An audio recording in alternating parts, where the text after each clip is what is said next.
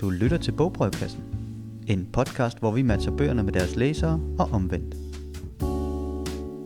Velkommen til Bogbrevkassen, Lyngby Torbæk Bibliotekernes helt egen podcast om litteratur. Vi øh, sidder hernede i kælderen på Stadsbiblioteket, og det er mig, Henrik, og så er det Ole og Mina. Hej til jer.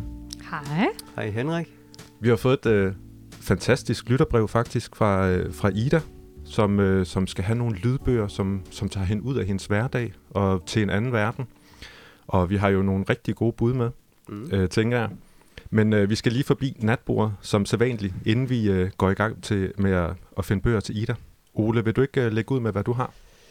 Det kan du tro, jeg vil. Øhm, nogle gange her på biblioteket, så er det jo, øh, der er nogle genrer, jeg er sådan ok inde i, og så er der også nogle genrer, jeg måske ikke er så meget inde i. Mm-hmm. Så nogle gange tager jeg lige sådan et, øh, kan jeg lige sådan få lyttet eller læst op på den her genre? Jeg lytter også rigtig meget lydbøger. Det lytter meget flere lydbøger, end jeg læser.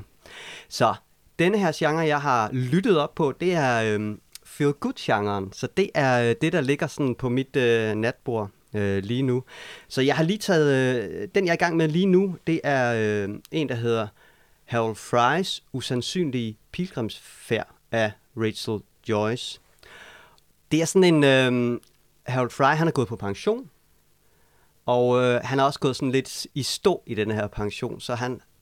Ja, der, øh, der sker ikke så meget. Han skal så en dag ned og poste et brev, og øh, da han skal til at smide brevet i, så tænker han, at han kunne da også lige tage den næste postkasse på vejen, så han lige fik en tur.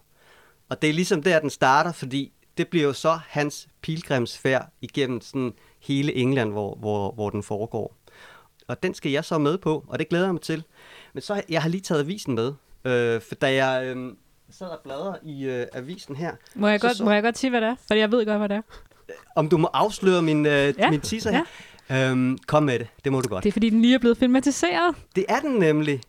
Men min pointe var også lidt, at jeg sad og bladrede, og så så jeg det her billede, som I jo ikke kan se her i podcasten, men det kan, det kan, det kan I. Og øhm, så tænkte jeg, kan vide, kan vide, om det er den bog, jeg lige er i gang med. Så bare det billede af en mand, der står sådan ude i naturen og er sådan lidt vindblæst. Mm-hmm. Så står der så godt nok også øh, gå og gå og gå nedenunder. Ja. Øh, så tænkte jeg, kan vide, om det er den, der skal filmatiseres, eller er blevet filmatiseret? Og det var det jo. Det var det jo. Og så hørte jeg lige, øhm, hvad hedder det, ja, det er en, der hedder Jim Broadbent, der er på billedet her, han er hovedrollen. Det er også ham, der har indlæst, øh, hvad hedder det, den engelske øh, lydbog. Så på den måde er der også lige en Full snor circle, i vores... altså. Ja, fuld cirkel her. Øh, så det er, ja, det er den, jeg øh, er i gang med lige nu. Ej, hvor er det sejt. Jeg har lige hørt et langt interview med øh, Jim Broadbent Ja. øh, på øh, BBC Ja. om den her. Ja. Og der tænkte jeg nemlig også, det kunne da godt være, at man skulle lytte til noget feel good. Ja. Fordi at han nævnte nemlig også, at han havde indlæst øh, lydbogen, så tænkte jeg, ah, Ja. okay, god Ja. stemme jo. Det er jo det. Og jeg ved heller ikke, altså man kan jo sige, det der, hvad er, det, hvad er en feel good bog? Men det er jo i hvert fald på en måde øh, via hvad, overskriften, at det er en bestemt måde, man skal have det på, tænker jeg. Øh, så, og den her, jeg tror, den her, den har noget kant. Det, det har de, mange af dem sikkert. Øh, altså, der er, altså, det er jo ikke kun... Øh, Nej, det er jo noget, noget behandling af livets svære ting, ikke? Ja, Men vel også, at man kan finde eventyret i alle de små ting. Altså Mm. at noget så umiddelbart banalt som en øh, postkast lige pludselig kan blive starten på et eventyr. ja, Sådan ja. så det også bare, man går bare lige ned ad vejen, og så lige pludselig så er eventyret bare foran en. præcis, ja. Ja, og den helt almindelige mand bliver usædvanlig, ja. hvis Ja. han bliver ved med at gå. I stedet for at stoppe og gå hjem igen, ikke? Jo, ja. Nå, men sikkert eventyr, Ole. Ja, det glæder jeg mig til. At se, hvad den byder på. Hvad har du på natbordet, Mina? Men altså, jeg har faktisk ikke taget den med i hånden i dag, øh, og det er jo bare, fordi jeg har haft en kaotisk morgen, men øh, den ligger derhjemme, og det er en meget, meget mærkelig bog. Det er noget af det mærkeligste, jeg har læst i mange, mange år.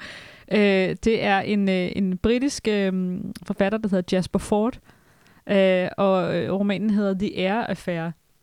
Øh, og jeg, jeg, kan, jeg vil starte med at beskrive, hvordan jeg kom hvordan jeg fik fat i den her bog. Fordi jeg har sådan øh, en, øh, en yndlingsbog, som er øh, Jane Eyre af Charlotte Bronte.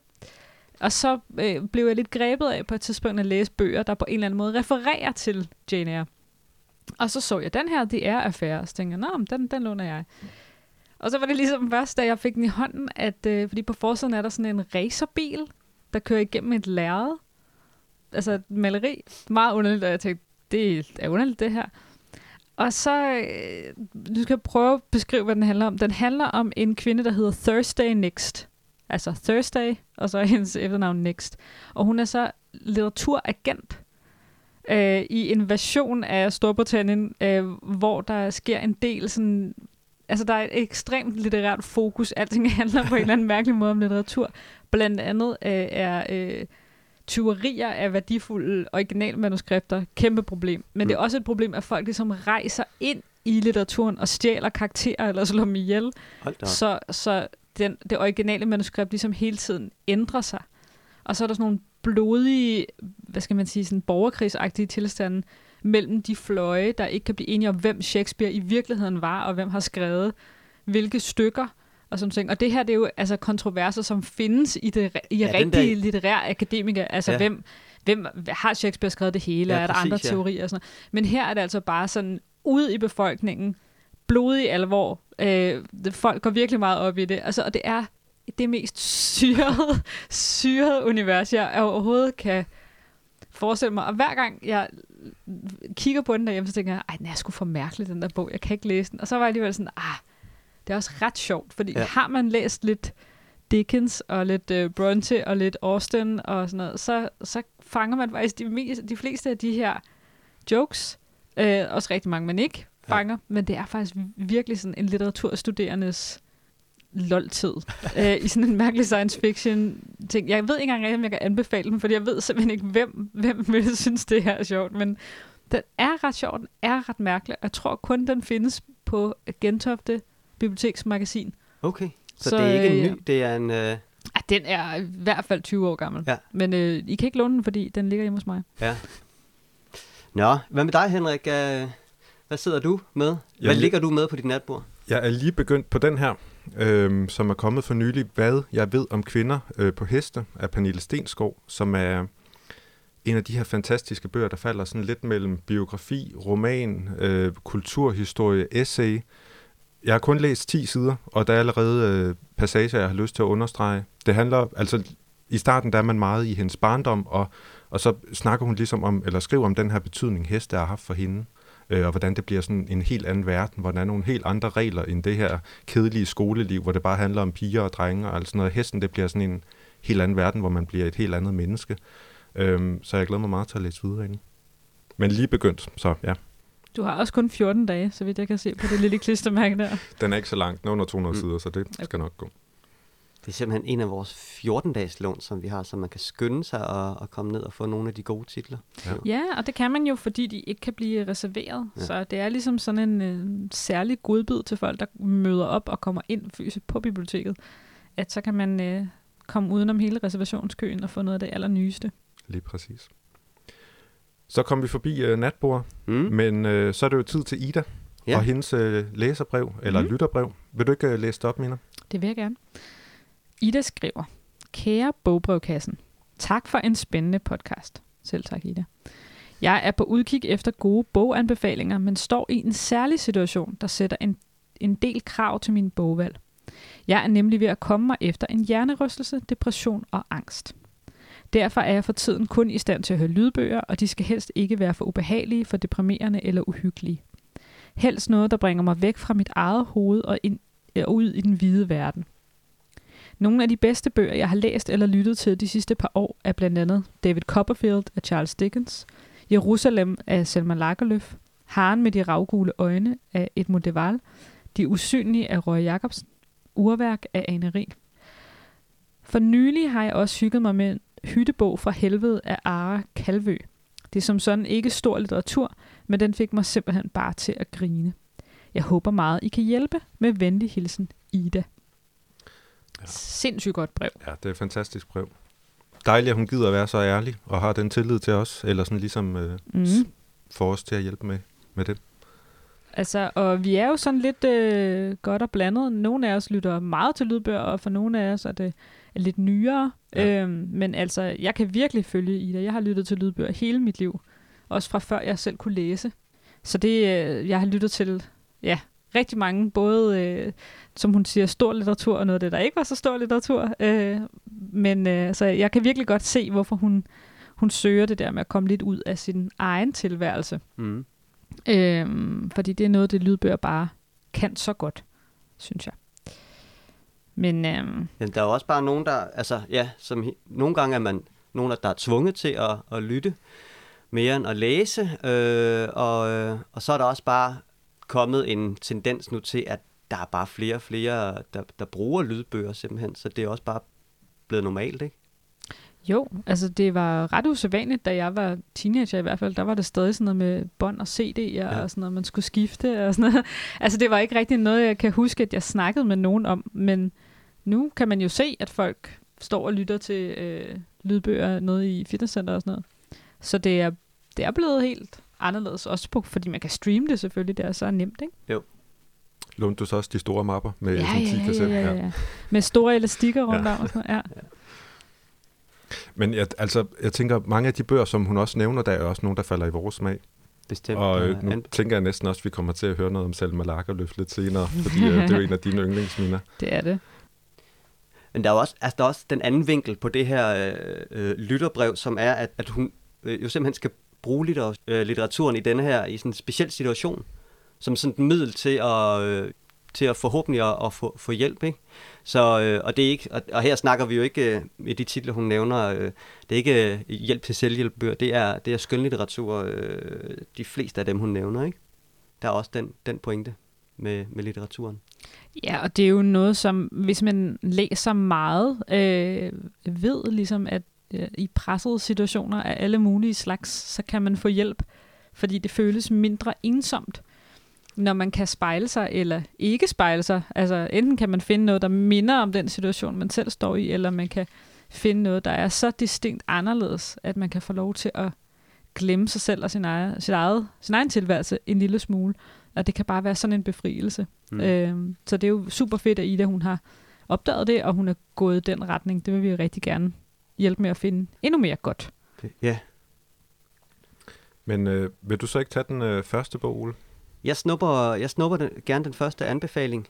Øhm, som du sagde, Henrik, så var der jo en masse titler, som, øh, som også er øh, en, en slags anbefalinger tilbage til os. Øh, det bruger jeg i hvert fald nogle gange. To af de øh, titler og forfatter, der blev nævnt, de, øh, det er også nogle, jeg holder meget af.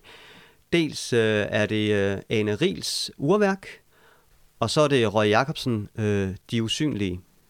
Så jeg har ligesom prøvet at finde en bog, der, øh, der matcher de to bøger. Øh, for mig er de to bøger, det, er sådan, det handler meget om, øh, om tid. I, I urværk, der er der en, et Bornholmer-ur, der spiller en, en væsentlig rolle, øh, som øh, hovedpersonen skal trække op hver dag. Det er ligesom det, der får hende i gang og kørende. Og ellers så handler den også meget om, at hun er isoleret, men der er en dreng, hun begynder at få kontakt til. Og også på øhm, øh, De Usynlige, der bor de ude på en ø. En ø, som egentlig er usynlig for, for fastlandet. De kan godt lige se ind på fastlandet, men de er meget isolerede også. Og øhm, egentlig også er i en form for tidskapsel, og de kører, kører måske sådan lidt deres egen tid med, med årstiderne og dagsrytmen. Øhm, men øh, er egentlig isoleret fra øh, sådan, øh, ja, omverdenen og hvad der ellers sker rundt omkring i verden. Så øh, den bog, jeg har taget med, den øh, matcher forhåbentlig meget godt de to. Og, øh, og så er der også noget med, med naturen, der nærmest er sådan en hovedperson i, i øh, Roy Jacobsen og i øh, Per Petersens, øh, som jeg har taget med, Ud at stjæle heste. En bog, jeg holder rigtig meget af, og som jeg synes passer godt ind her. I Ud at stjæle heste, der møder vi øh, Trund. Han er 67, og øh, han er flyttet i en, øh, en hytte, sådan op, øh, jeg forestiller mig, øh, midt Norge, så sådan ude østpå. Og øhm, det er en skov, vi er ved en sø, og der er en elv, og øhm, han har isoleret sig der. Og øh, det har han selv valgt. Han øh, går og lytter til BBC, fordi så, øh, så har vi også sådan de norske nyheder sådan på afstand, og øh, han læser avisen fra i går. Og ellers så hygger han sig med opvasken og går tur med hunden. Faktisk så læser han også øh, Charles Dickens, som, øh, som jo er en øh, titel, som er med i, i lytterbrevet her også. Øh, og når han sådan skal gå og reparere på huset, så må det helst ikke gå for stærkt. Øh, så øh, til forskel for andre ting. Vi gerne vil have, tingene skal være færdige, så vi kan komme videre. Her, der tager han sig lige god tid, så han skal ikke blive for hurtigt færdig med de der reparationer. Jeg vil gerne lige læse op af en kort passage, så I også bare sådan, øh, kan høre, hvad, hvad, hvordan sådan tempoet og, og stemningen er. Det er, vi er godt nede i, øh, vi er godt nede i tempo. Øh, ja, jeg har, t- Det er et flot bogmærke, du har jeg har bogen. taget et bogmærke med, som er bogbrevkassens nye, øh, hvad hedder det, Postkort. merch, postkort, ja, Ja. ja. som, øh, ja, som vi, vi kunne se forskellige steder. Nå, øhm, jeg læser lige. Hele livet har jeg længtes efter at være alene på et sted som dette. Selv når det har været bedst, og det har ikke været sjældent, så meget kan jeg sige, at det ikke har været sjældent. Jeg har været heldig, men selv da, for eksempel midt i et favntag, når nogen viskede ord i mit øre, jeg gerne ville høre, kunne jeg pludselig længes efter et sted, hvor der bare var helt stille. Der kunne gå år, uden jeg tænkte på det. Men det betyder ikke, at jeg ikke længtes dertil. Og nu er jeg her, og det er næsten helt, som jeg havde forestillet mig. Sådan er den meget øh, ned i tempo, også meget sådan hverdags, men øh, der er en masse øh, ting i øh, mellem linjerne, som jeg i hvert fald sagtens kan putte ind i denne her øh, bog. Det er jo også sådan, at øh, der sker selvfølgelig øh, noget. Han øh, møder en person her, hvor han er, som gør, at der er nogle erindringer, der dukker op fra en sommer, fra da han var 15 år og var på et lignende sted sammen med sin far. En, øh, en helt fantastisk sommer, men også sådan en skæbnesvanger sommer. Og øh, de der to spor, øh, det historiske og så det nutidige, de flettes sådan ret genialt ind i hinanden, og man får langsomt øh, det puslespil, man får langsomt brækker til at ligge øh, på, hvad der er, øh, er, er sket den sommer af fantastiske, men også, ja, som, som sagt, skæbnesvanger ting. Altså, der er rigtig mange temaer, man kan tage fat i, men øh, i hvert fald er der også øh, noget i forhold til et øh, far-søn-forhold.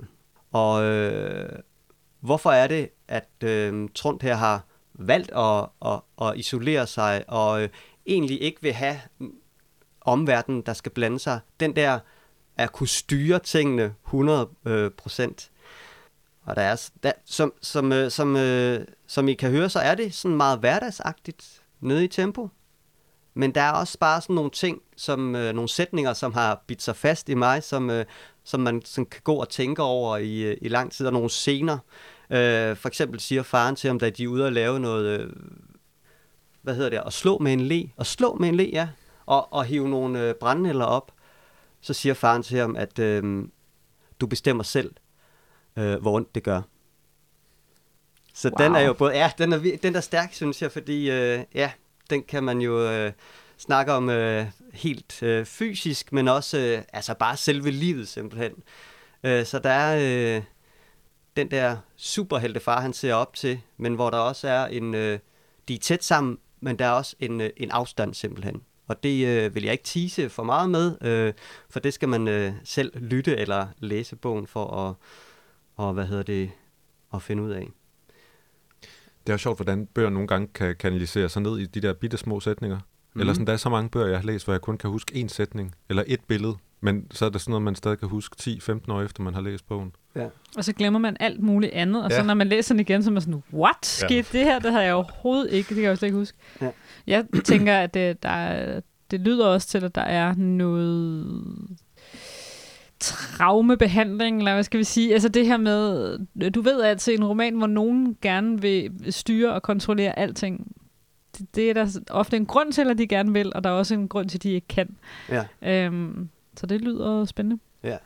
Altså jeg vil sige, den måde han beskriver stedet på, øh, begge steder faktisk, er ret behageligt. Øh, og jeg kunne godt tænke mig at være med den sommer, og jeg kunne også godt tænke mig at sidde i hytten der sammen med Trond på, på 67. Men øh, Men han vil Men- ikke have, at du er der. nej, jeg må helst ikke være der. Nej, det tror jeg faktisk ikke. Og hvis jeg lige skal sige til sidst, hvordan den, vil være, hvordan den er som lydbog, for jeg har også lyttet til den, så er den øh, perfekt, synes jeg, fordi der er så få personer, Øh, men den har også det der fremdrift, fordi man hele tiden bliver nysgerrig i forhold til, hvad er det så, der skete den der skæbnesvanger sommer? Ja, det var min øh, første anbefaling. Så går den videre til Mina. Jamen altså, jeg synes jo, at Ida, hun, øh, hun rammer rigtig godt med nogle af de her øh, forfatter, hun nævner i sit brev. Altså, jeg har godt nok også lyttet til mange øh, Charles Dickens øh, romaner. For det første, fordi de er så tykke, at jeg sjældent kan have dem i min taske. Men jeg kan jo altså streame den fra min telefon, og det vejer ikke så meget. Det er lidt lettere for mig. Plus, at Charles Dickens jo skrev de fleste af sine romaner som følge tonger. Så han, øh, og det, altså det er jo i virkeligheden synd, at, det, at man ikke skriver sådan længere, fordi det betyder, at selvom bogen er næsten 1000 sider lang, så hvert kapitel slutter med en ordentlig cliffhanger, og hvor man tænker, ah, hvad sker der nu Klarer i den? Og det er bare fantastisk. Og det er kun romaner, der bliver skrevet på den der måde. Øhm, og det, det egner sig enormt godt til, øhm, til at lytte til som lydbøger. Bortset fra nogle enkelte af Dickens bøger, som simpelthen har så stor persongalleri, at det bliver lidt forvirrende. Eller hvor man nogle gange godt kan glemme, gud, jeg har ikke hørt om den her karakter i 400 sider. Øh, jeg har lige glemt kort, hvem det er, men så kommer man jo i tanke om det igen. Men det er ikke altid, at det er helt perfekt til det. Men der er mange klassiske romaner, som øh, fungerer ret godt faktisk som lydbøger. Altså, øh, for eksempel synes jeg, at øh, både Anna Karenina og øh, Krig og Fred er ret gode som, øh, som lydbøger, selvom at de også har store persongallerier. Så fordi, at der er historiefortælling øh, virkelig i højsædet, Øh, og jeg tror, det er det, man skal tænke, når man vælger sine lydbøger. Selvfølgelig også, om man kan lide oplæseren, men også det her med, altså hvis der er rigtig mange eksperimenter med form i teksten, så er det tit svært at lytte til. Jeg vil nok ikke lytte til Glenn Becks Farskibet, for eksempel. Ikke fordi det ikke er en god bog, men fordi jeg tror, det vil være drøn forvirrende, fordi du kan jo ikke lytte, du kan jo ikke høre, om noget står i kursiv, Nej. eller versaler, øh, som jo ellers skulle være en indikation på, hov, her sker der lige noget andet i teksten, men det kan du ikke høre, og derfor så er det meget, meget svært at, at lytte til sådan nogle eksperimenterende ting. Jeg, jeg øhm. prøvede faktisk at lytte til den, uden at vide, hvordan øh, den fysiske bog var, og det var, altså, det var noget af en oplevelse, vil jeg sige. Altså, øh, ja, det, det var i hvert fald en anderledes oplevelse. Jamen altså, jeg tror også, jeg har nævnt det før i et andet øh, bog, afsnit af Bogbrøvkassen, men altså på sporet af den tabte tid, for eksempel af Marcel Proust, er ikke indlæst mm. som lydbog, fordi sætningerne er så lange, ja. at det øh, kan man ikke. Mm. Altså, øh, det, det kan man faktisk ikke. Men jeg vil dog sige, at øh, ud i eksperimenterende øh, litteratur, så synes jeg, det var nemmere at lytte til øh, Virginia Woolfs Mrs. Dalloway som lydbog, end, som, altså, end for mig, end at læse den. Ja. Fordi når en skuespiller fortolker det, så kunne jeg faktisk bedre forstå, hvad der skete, fordi lige præcis øh, Mrs. Dalloway er jo skrevet i det her stream of consciousness, så det er tanker. Og når tankerne ligesom fik, øh, fik en stemme, øh, en skuespiller, der fortolker dem, så lød de mere som indskud og som sætninger, og så kunne jeg faktisk bedre forstå, hvad der skete, fordi det er også meget lange sætninger. Ja. Så det er en af de eneste eksperimenterende romaner, jeg vil sige, det kan man faktisk godt lytte ja. til. Men man skal nok koncentrere sig lidt mere end nogle af de andre ting, jeg lige vil anbefale. Fordi jeg er gået sådan lidt klassiker ruten. Jeg synes, at Selma Lagerlöf skal man altid bare læse eller lytte til, hvis man ikke ved, hvad man ellers skal lave. Men øh, især øh, hendes to romaner, Kejseren af Portugalien og Herr Arnes Penge, er øh, virkelig, virkelig spændende, virkelig, virkelig underholdende og forholdsvis fortløbende. Altså, det føles som nogen, der fortæller dig en rigtig god historie rundt om pejsen. Mm. Og det er den stemning, man gerne vil ind i. Øhm, de ligger begge to på e-regionen, og de er ret godt læst højt. Ja. Øhm, jeg har lyttet til dem faktisk flere gange, øh, så dem kan jeg virkelig anbefale. Øh, så tager jeg lige en klassiker mere, fordi jeg har meget her. Men øh, alle Agatha Christie's krimier, jeg tror 120 eller sådan noget, ligger på øh, e-regionen, og de er alle sammen blå titler. Ja, hvad, betyder, hvad er det, det nu, det betyder, at man kan lytte lige så mange man vil. De er ubegrænset. Ja, altså, jeg ved godt, at Ida skriver, at det skulle helst ikke være for uhyggeligt. og der er faktisk nogle af Agatha Christie's krimier, som er ret uhyggelige. Okay. Men jeg synes i hvert fald, at hun skal give øh, min yndlings øh, af hendes krimier en chance, og det er den, der hedder Mordet på Roger Ackroyd. Ja. Fordi den er bare fortalt glimrende, simpelthen glimrende. Og der er, øh, det er sådan en rigtig, øh, en, en rigtig fantastisk bog med mange twists, hvor man tror, man ved, hvad der sker, men det gør man ikke. Og rigtig meget handler også om måden, den bliver fortalt på. Øh, og øh, det er en jeg-fortæller øh, i, øh, i øh, mordet på Roger Ackroyd, og derfor så, øh, så føles det som en person, der ligesom øh, henvender sig til dig, når du lytter til det, og man føler nærmest, at man får lidt en relation til den her fortæller.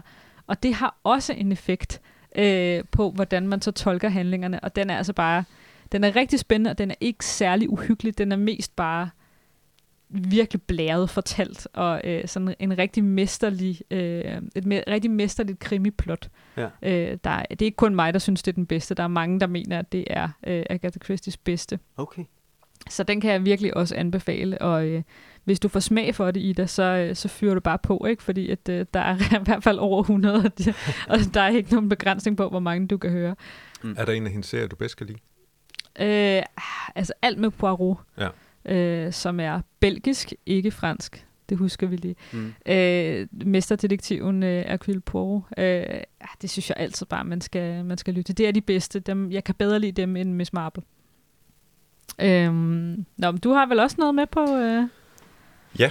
Øhm, så jeg vil prøve at tage en lidt anden vinkel på, på en af de bøger, jeg har med i hvert fald, og gå lidt væk fra det historiefortællende, og så måske kigge lidt mere på det sådan sanslige, øh, som jeg også tænker kan være en, en helt særlig oplevelse i en lydbog. Og det er nemlig øh, Lilian Munk Røsings øh, Kaplervej 97.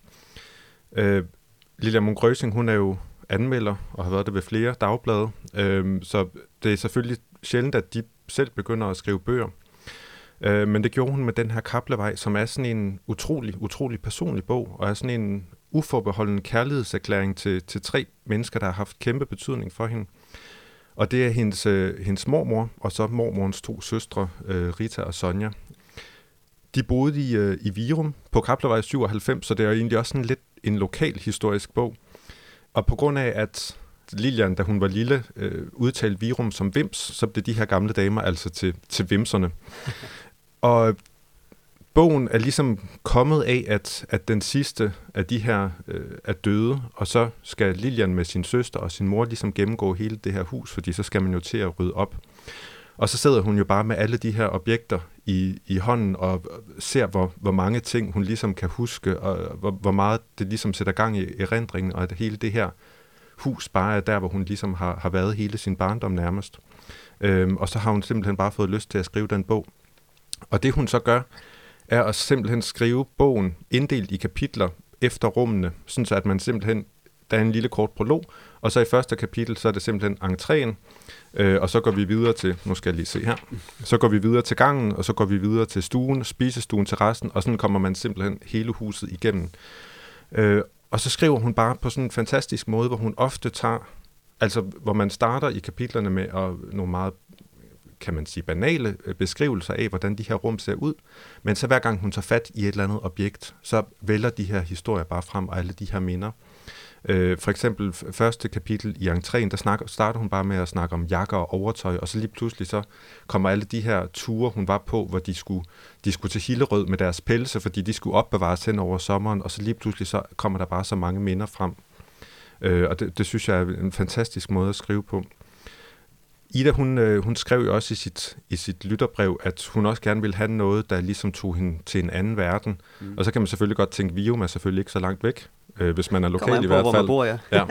øh, men, men jeg synes, at det er en så fantastisk bog, fordi at den næsten bliver sit eget sådan lille univers. Mm. Eller sådan, at det, det, det er næsten sådan en lille hermetisk lukket enhed. Og, og da jeg sad og, og læste den, og jeg har også genlæst mange passager fra den, øhm, altså så begynder man virkelig selv at få de der billeder på, på nethinden, og der er sådan flere af mine egne bedsteforældres og papbedsteforældres hus, som jeg sådan ligesom har, har brugt til at forme det her hus ind i hovedet, som man har siddet og forestillet sig, når man har læst bogen. Ja. Så jeg synes, det er en så sanselig bog ja. at læse, fordi at man bare sidder og får det her liv øh, ind, og, og nærmest føler, at man går igennem gangene.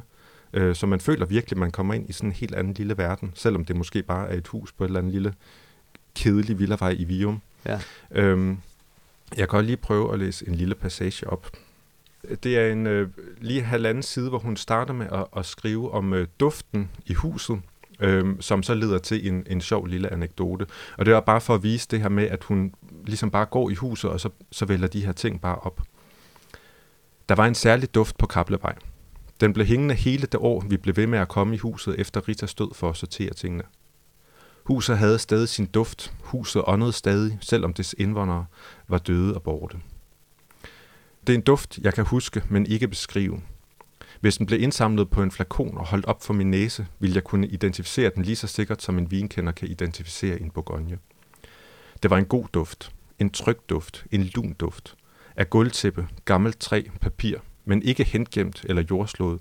Der var også toner af sæbe og vaskepulver og kaffe, og dufte hentet ind fra haven, sommerens rosenduft, efterårets æbleduft fra kassen, der stod på den overdækkede del af terrassen med et sammenfoldet vattæppe over.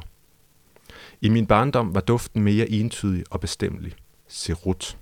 Min mormor og Rita røg cerutter. Min mormors var tykke, Ritas var tynde, i overensstemmelse med søskendefølgens rangliste. Måske var Ritas øh, ret beset cigarillos. Også serutduften husker jeg som god og tryg. Jeg ved ikke helt, hvornår og hvorfor den stoppede. Måske gode råd fra lægen, eller egen rettidig omhu, da de var oppe i årene. Jeg ved, at de ikke røg længere, da jeg fik børn, og tiderne forbød at udsætte en baby for tobaksrøg. Rygningens historie har lært mig, at vores sanser er kulturelt og historisk påvirkelige. I min barndom var man ikke generet af tobaksrøg, nu vender man hovedet bort i hostende afsky. Min mormor var af den mening, at ikke ryger var kedelige mennesker. En gang skulle hun og jeg med toget sammen fra Odense til København. Det må have været en hjemtur fra familiens sommerhus på Langeland. Der var ingen rygerpladser ledige, så vi måtte sidde i en kupé med ikke-ryger. Det blev en meget tavs tur. Min mormor var typen, der normalt ville indlede en samtale med sine medpassagerer, men ikke med disse, og de begyndte heller ikke selv at snakke. Da vi var stået af på hovedpænegården og gik hen ad perronen hånd i hånd, sagde hun, der kan du selv se, ikke ryger er kedelige. Ja. Ja. Den har både øh, utrolig øh, øh, hvad hedder det, rørende passager, og den har også de der små sådan, øh, humoristiske passager der, hvor man også sidder og, letter på, på smilebåndet. Så Ja. jeg, jeg synes, den har det hele, fordi at hun ligesom bare får hele det her liv, hun har levet sammen med de her mennesker frem igen. Og stor kærlighed. Ja. Meget stor kærlighed Virkelig. kan man, kan man høre i, øh, Ja. ja. i de der små detaljer. Ikke? Ja, og hver gang hun, altså så mange af kapitlerne, så trækker hun hele, hele tiden tråde til sit nutidige liv. Altså de her objekter, som mange af dem får hun jo ind i sin nuværende lejlighed, og så ellers bare den måde, hun, hun lever på, og alle de her ting, som hun har fra dem, og sådan, så man ser hele tiden, hvordan de ligesom har sat det der aftryk i hende. Ja.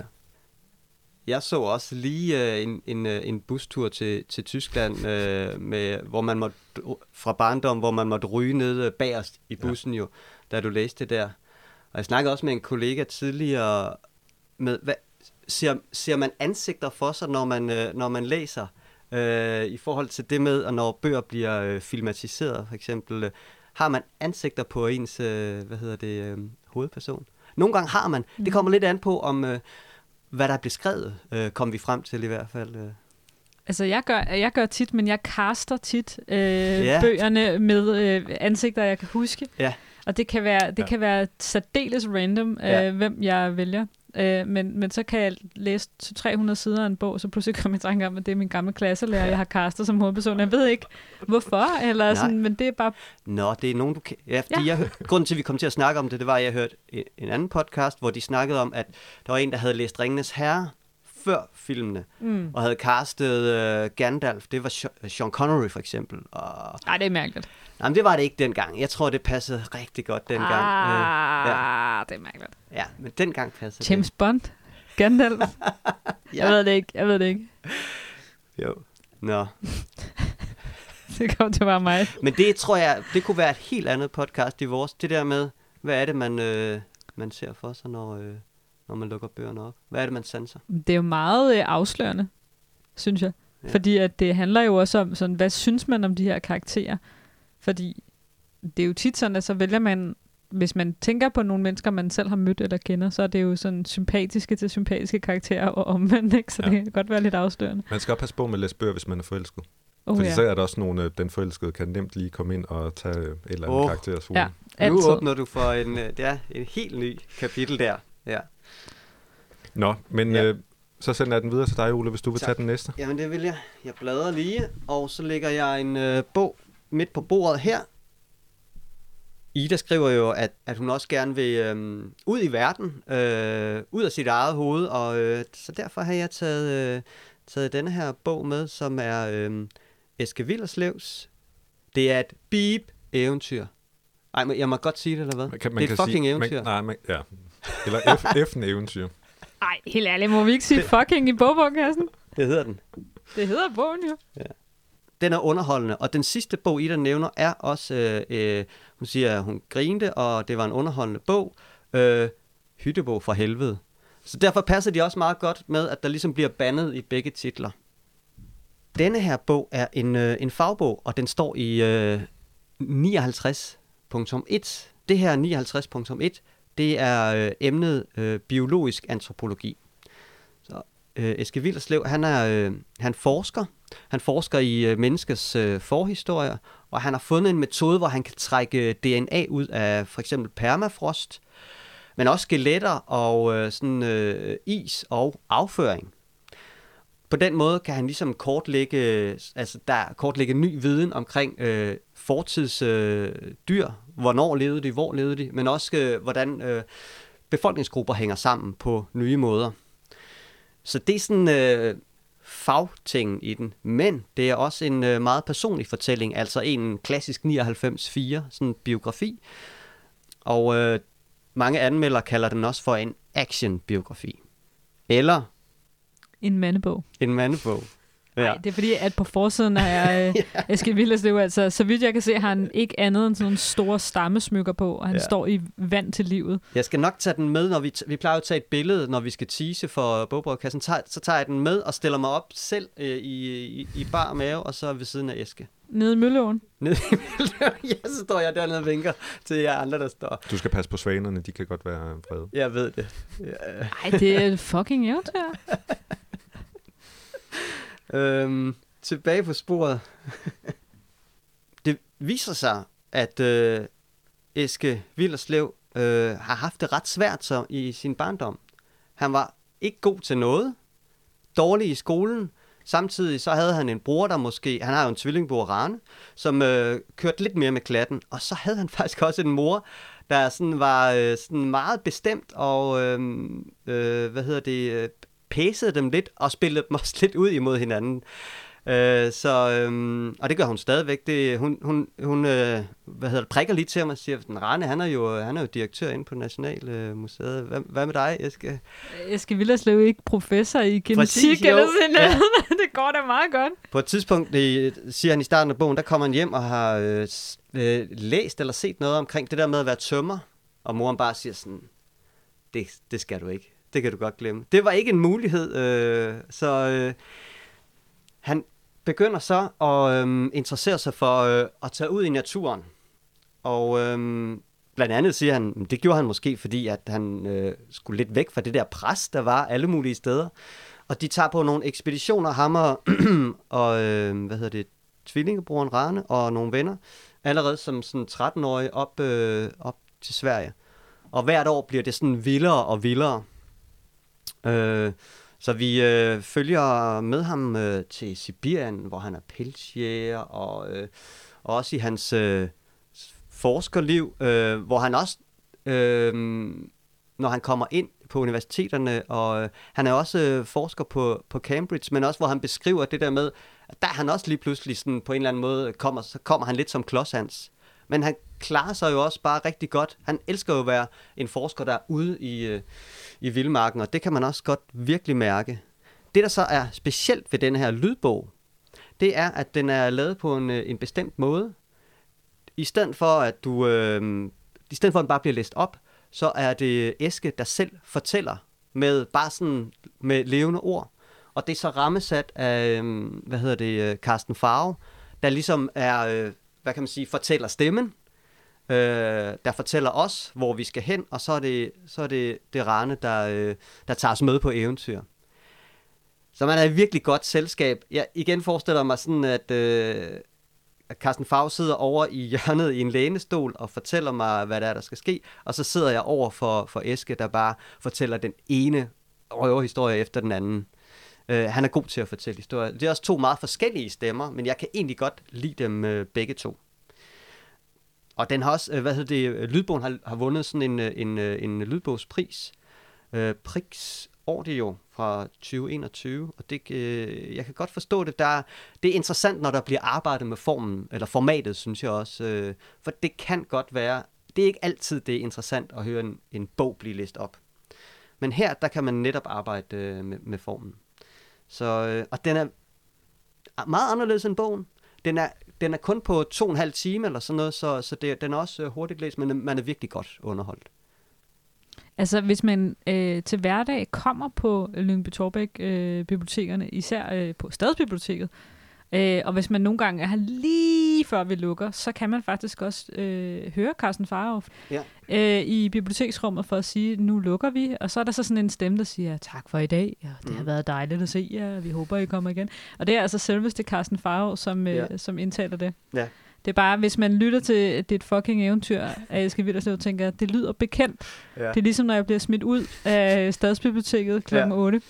Så er det rigtigt nok. Prøv lige at forestille jer øh, Carsten Faro sige, det er et fucking eventyr. De to ting, de, øh, de kan godt clashe lidt, men øh, jeg tror, han kan læse hvad som helst op. Det tror jeg simpelthen også, han kan. Det er nok Ja. også der, hvor vi skal have den til at gå videre, fordi ja. Jeg vidste godt, at hvis I først begyndte at snakke om Carsten Farver, så ville vi aldrig blive færdige. Ja. Øh, så er jeg sender den videre til dig, Mina. det er i orden. Jeg lover, at det Jeg er... var, også, jeg var også færdig, så Jamen, det det, er fint. Men altså, øh, det her har ikke noget med Carsten Farve at gøre, bare roligt. Øhm, fordi, øh, jeg ved ikke, hvorfor jeg blev ved med at køre i det her krimispor, når nu Ida sådan rimelig specifikt har sagt, at det ikke må være uhyggeligt. Men jeg tror, jeg tog det som en udfordring på at finde en krimi, der i hvert fald ikke er uhyggelig, men som er øh, rigtig, rigtig lækker at lytte til som øh, lydbog. Og øh, som man selvfølgelig også kan få på øh, e-regionen.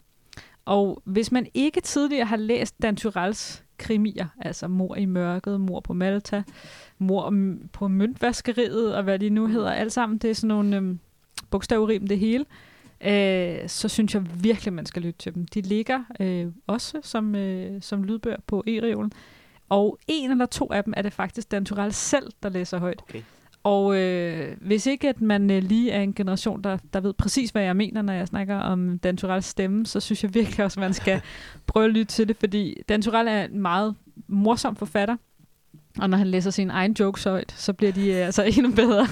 øh, og øh, de her krimier, de handler om øh, nogle øh, drab, der bliver begået på øh, ofte Vesterbro eller Frederiksberg, øh, men Frederiksberg er den side, der er tættest på Vesterbro. Vi er næsten kun på Vesterbro. Øhm, og det er sådan et fantastisk tidsbillede af Vesterbro i slutningen af 70'erne og starten af 80'erne. Øh, et Vesterbro, der slet ikke... Måske fandtes det aldrig. Måske mm. Fandtes det kun inde i Danturell, men det findes i hvert fald ikke længere. Øh, det er langt fra øh, sanering og byfornyelse og andelsforeninger og sådan noget. Det er, det er meget mere... Øh, ja, nu har vi sagt fucking, så kan vi også godt sige luder og lommertyve. Øh, det er sådan et hårdt kvarter, men, øh, men i Dan Turells fortælling er det med øh, altid masser af kærlighed og rigtig meget humor. Øh, de drab, der finder sted, er ikke uhyggelige. Øh, de er heller ikke specielt vigtige i virkeligheden. Det, det handler om, det er bare stemningen. Øh, og de mennesketyper, som findes på værtshusene og på gader og stræder på Vesterbro i øh, 70'erne og 80'erne. Øhm, det er Dan Slosser, der har læst resten højt, dem som Dan Turell ikke selv har læst højt. Øhm, og det gør han også virkelig, virkelig godt. Øh, med en rigtig fed, flad københavner udtale. Mm. Øh, så det passer rigtig, rigtig godt. Og der, det er virkelig sådan noget, hvor man bliver transporteret til et helt andet sted. Ja. Pludselig så føler man, at man har drukket øh, fire store fadøl og nogle drinks, som Dan Turell altid udtaler det, og lyttet til lidt, øh, lidt jazz. Øh, og så Ah. pludselig så ringer telefonen. Ja. Eller man får øh, øh, en, en notits fra øh, sin øh, chefredaktør om, at der er sket et eller andet. Ja. Og så er mysteriet i gang. Og det er, øh, det er sindssygt øh, lækkert og øh, spændende og er altid rigtig sjovt. Så hvis øh, Ida har mod på en krimi, som ikke er en krimiserie, som ikke rigtig er uhyggelig, men som handler mere om stemning og om virkelig at være i et andet miljø, så, så, øh, så synes Mm. jeg, hun skulle prøve kræfter med det. Det er igen en af dem, hvor man måske mere bare skal lukke øjnene og så bare have de der billeder på, på nethinden. Fuldstændig. Ja, jeg har jo, mine billeder er jo, fordi den også er filmatiseret, så er det jo Michael Falk, der er øh, hovedpersonen. Så, Det er sjovt, fordi jeg har aldrig set den med Michael. Falk, så for mig er det bare, det er bare Dan Turell. det kunne det sagtens være, jeg også. Det er I altid bare lange, den toilet. Ja, ja. den lange frakke Ja, og hat ja, ja. og nejlak og sådan noget. Det er altid Ja, bare det er ham, det jeg også. ser for Det mig. er ja. det faktisk, ja. Bliver detektiven i romanerne sådan beskrevet? Øh, meget lidt, Ja. men øh, mest hans tøj. Altså, han har cotton coat, og han har hat. Ja. Altid hat og frakke. Sagt, så kunne det sagtens være dansk. Men han hedder Ja. jo ikke noget. Nej, det er navn, navnløs. Han er altid det, der navnløs, og ja. det er jo, det er jo i den, en smukke tradition fra de der rigtige sådan hårdkogte krimier ja. i 30'erne, ikke? Altså, at øh, du ved, der er en del druk, der er dejlige damer, og så er der øh, blød hat og frakke. Mm. Øh, og det, det er sådan den stil, han kører, men så er det bare med tilsat en god 80'er ironi og, øh, og sådan lidt, øh, ja, sådan helt særlig dansk, øh, dansurel humor. Mm. På falderæbet, Henrik? Ja, jeg kan lige nå at få den sidste med. Øhm, det er Stefan Zweigs Verden af i går, og den øh, kom jeg til at tænke på, på grund af Ida jo også havde nævnt øh, Edmund de Valls øh, Han med de ravgule øjne.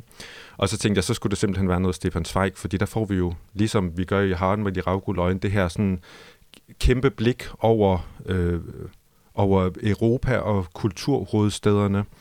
Øhm, det er en bog, som egentlig blev skrevet, kan man sige, i en lidt øh, trist sammenhæng. Øh, hvad hedder det? Zweig, han var jo jøde, øh, og, og flygtede så til Brasilien, og, hvor han skrev den de sidste år af sit liv, øhm, og har jo været der, hvor han ikke har haft øh, mulighed for at, at øh, sidde og kigge i alle de her bøger, han har brugt hele sit liv på at være tæt på. Han har ligesom bare skrevet hele den her historie om sig selv og, og Europa ned i, øh, fra hukommelsen. Øhm, og, og der er selvfølgelig også den øh, dårlige ende på det, at han ligesom begår selvmord. Men han skulle ligesom have den her verden, han har levet i, ned på papir, inden han ligesom sagde farvel til verden. Øh, og det er jo en fantastisk måde, han skriver det på. Det er jo sådan en, en blanding af selvbiografi, men også kulturhistorie, og også en, en rejseskildring. Øhm, han starter jo med at, at beskrive verden, som den var før Første Verdenskrig, og som han kalder den, øh, den gy- øh, tryghedens skyldne tidsalder. Øhm, og det var en tid, hvor at der var nogle helt andre øh, regler, hvor, hvor, hvor at alt den her øh, ødelæggelse, som kom i løbet af det 20. århundrede, overhovedet ikke var, var trådt ind endnu. Og der er så mange sjove ting, som han beskriver, øh, som jo er sådan fuldstændig modsat vores verden i dag. Der er sådan nogle sjove beskrivelser af, hvordan det for eksempel blev set meget ned på at være ung i, øh, i Wien øh, på det her tidspunkt, og han skriver sådan meget sjovt om, at alle hans venner sådan meget hurtigt fik vom og prøvede at gå med briller, selvom de ikke havde brug for det, men hvis de ligesom var læger eller et eller andet, så skulle de jo se øh, autoritative ud, og så skulle, de, så skulle de have briller og en vom og gerne nogle bakkenbarter, og jo hurtigere man fik grå hår, jo bedre. Og, sådan, så, og så tænker man jo på vores verden i dag, hvor alle jo bare prøver at se så unge ud som muligt. Ja. Øhm, så der, der er sådan nogle virkelig sjove sådan historiske øh, pointer i det. Øhm, men så beskriver han også bare virkelig øh, levende den her ungdom, som han så selv bliver en del af, som ligesom også bliver lidt træt af det her. Øh, og at alle hans venner og ham selv, der, der keder sig i skolen, men så lige pludselig finder ud af, at de bor i den her kulturhovedstad Wien, og finder ud af, at så kan de jo bare gå i teatret og operan, og han beskriver, hvordan de står øh, ved boghandlervinduerne hver morgen for at se, om der er kommet nye bøger ind, og han beskriver, at de sidder på, på de her kaffehuse og diskuterer, og bare sidder og læser alle de her avisanmeldelser af alle bøgerne, så man får også en virkelig levende beskrivelse af, af den her tid. Øhm, og så er det jo samtidig, det er jo ikke bare, kan man sige, nostalgi, det er jo også en, en bog, der både beskriver verden før, men også den verden, der så falder. Øh, for eksempel så gør han en stor pointe ud af det her, at, at før verdenskrigene, der var alle grænserne i Europa jo åbne. Det var nærmest et land, hvor man bare kunne tage fra det ene land til det andet og bare rejse, øh, hvis man var interesseret i at, at, at besøge alle de andre lande. Og så lige pludselig, så, så bliver rejsen noget helt andet, fordi at med, med verdenskrigene, og så særligt med den her nazisme, øh, som han heldigvis ikke når at opleve de, kan man sige, værste konsekvenser af, at så bliver rejsen ligesom noget, man gør, fordi man er på flugt. Øhm, og han ender jo så i Brasilien, øh, og må ligesom derfra prøve at beskrive det her Europa, som han ligesom øh, føler er tabt. Jeg har også taget den med, fordi at Ida jo også skriver om det her med, at hun gerne vil til andre verdener, og hver gang jeg har lyst til at komme til en anden verden, når jeg læser litteratur, hver gang jeg sådan føler, at hverdagen er lidt for trist, eller man bare vil ud af sit eget hoved, så synes jeg sjældent, det er særlig spændende at læse bøger, der bare foregår i andre dele af verden, eller sådan, at den sådan største eskapisme, eller hvad man kan sige, mangel af bedre ord, det er simpelthen at, at rejse i tiden og ligesom mm. læse bøger, der foregår i en helt anden tid, hvor mm. man går i noget helt andet tøj, og hvor reglerne er helt anderledes, og man taler et andet sprog. Øhm, og det synes jeg i høj grad også, den her bog repræsenterer. Mm. Altså en, en rejse til en, til en helt anden tid, hvor der skete nogle andre ting, og hvor man, ja, altså bare de der historiske pointer, jeg synes, det er så sjovt, ja. når man lige pludselig finder ud af, at en gang der prøvede man bare at se gammel ud. Eller sådan det der med, at alt det, mm. du, du lever i i dag, det har lige været vendt 180 grader engang. Ja. Den er helt anderledes, øh, forestiller jeg mig, end den, der hedder Hyttetur fra helvede, men der bliver det også beskrevet, at grunden til, at øh, hovedpersonen er i, i gang med at undersøge det der med at tage ud i naturen, det er også fordi omgangskredsen begynder at interessere sig for øh, natur og vandring og sådan noget. Og han tænker, hvis jeg skal være med her, så jeg bliver nødt til at undersøge det der, men har virkelig ikke lyst til det. Jeg kom faktisk til at tænke på, jeg har nemlig ikke læst Verden af i går, men så vidt jeg ved, så har det Stefan Zweig og særligt den her bog været inspirationen for den film, der hedder Grand Budapest Hotel. Ja, det tror jeg rigtigt. Eller sådan øh, hans forfatterskab generelt i ja. hvert fald. Ja. Som er en Wes Anderson-film, øh, ja. øh, som er virkelig, virkelig magisk. Øh, og så blandt andet også har det her med, det er selvfølgelig det meget nostalgiske at prøve at vise det Europa, der fandtes før, men også alle de dyder, altså hvordan man var klædt, hvordan man talte til hinanden, hvad var civiliseret, Øhm, hvad, hvad, var, hvad var skønt og luksuriøst, og hvad hyldede man, og sådan Og det er, øh, normalt er jeg ikke sådan en kæmpe sokker for øh, nostalgi, men i den, øh, hvad skal man sige, kontekst, altså som alle de her, hvad skal man sige, øh, glæder og kulturelle øh, ting sat op imod fascismen, så synes jeg virkelig, at det, det kan noget i øh, historiefortællingen. Øhm, så det er, ja, jeg synes, det er en virkelig fa- fantastisk film, så i virkeligheden burde jeg også mm. nok læse den bog. Der har aldrig været så mange filmanmeldelser med i uh, bogprøvekassen, tror jeg. Nej, det bliver en lang liste, når, en lang anbefalingsliste, når, ja. vi, uh, når vi lægger hvad hedder det, det her afsnit op. Ja. Mm, ja, men ja. vi håber, at vi har givet Ida noget, ja. hun kan gå videre Ja, vi med. håber virkelig, du kan bruge de her anbefalinger. Og så er det jo bare at sige uh, tak, fordi I lyttede med. Skriv endelig til os, hvis øh, du står og mangler inspiration til dit læseliv, eller anbefaler os endelig til en ven, der måske er gået død i bøgerne. Man kan som altid skrive til os på infosnablag.ltk.dk, og ellers abonner på os. Vi er mm. på alle de steder, hvor, hvor man kan høre podcast, og ellers er vi altid at finde på hjemmesiden. Tak, og tak til Ole og Mina. Det var skide hyggeligt at snakke med jer. Ja. Selv tak, Tak, tak Henrik.